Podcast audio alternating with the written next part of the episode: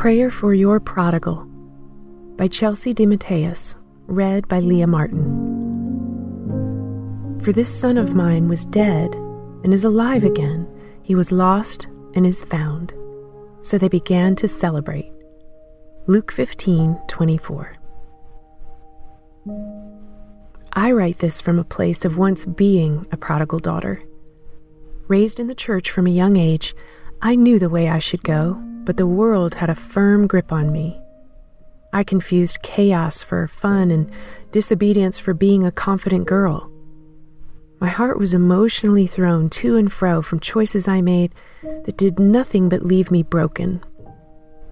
I longed to feel whole, but I couldn't find wholeness. I was blind to needing Jesus. My mom had her morning routine of sitting in the front room on the couch each and every morning in prayer. She'd done this for years, but as the years went on, I know her prayers changed. As I began wandering the world, she became my frontline prayer warrior. She gave at least one hour of her prayer time each morning, dedicated specifically for me to know the Lord. As years went on, her days were laced with worry and wonder of how God was going to stop me in my tracks and turn my life around for Him. She wrestled, she invited others to pray, and she never gave up on me coming to know Jesus. Her powerful prayers of fighting for me consisted of this Lord, I don't know how you'll do it. Please don't let it be too harsh, but let it be enough to get her attention.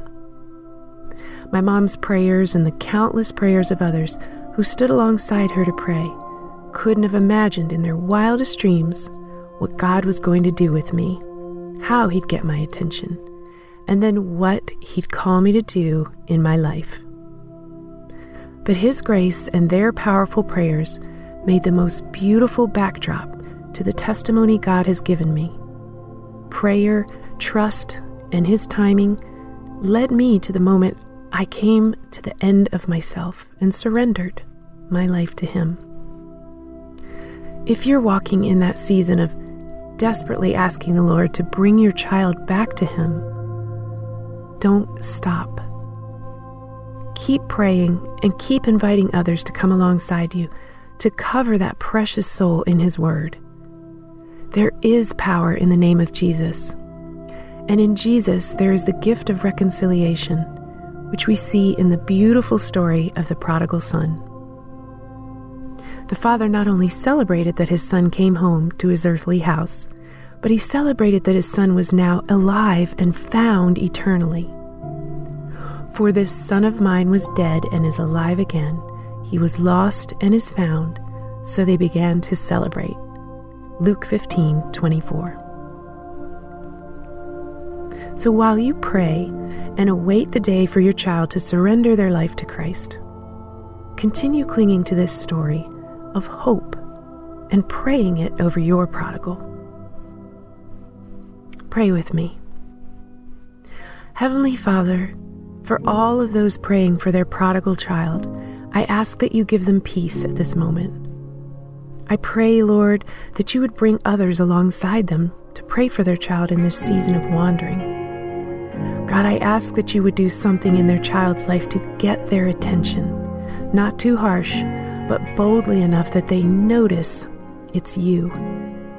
Lord, help this prodigal to see their deep need for you and the life that you have waiting for them that can only be found in you.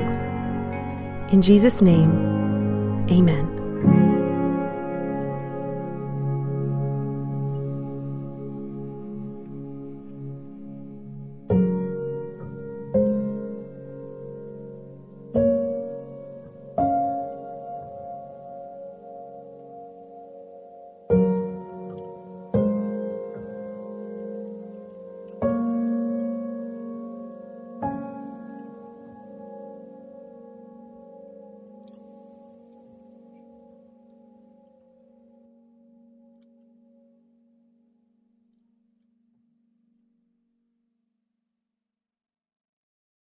Everyone wants to change the world. Capitol Ministries is doing just that, one heart at a time by creating disciples of Jesus Christ among political leaders in the U.S. and foreign nations. For more than 25 years, founder Ralph Drollinger has written Bible studies specifically for public servants. Study along with us and learn what the Bible says about capitalism, communism, abortion, same sex marriage, and other contemporary issues. Subscribe and follow us at lifeaudio.com or search Capitol Ministries on your favorite podcast platform.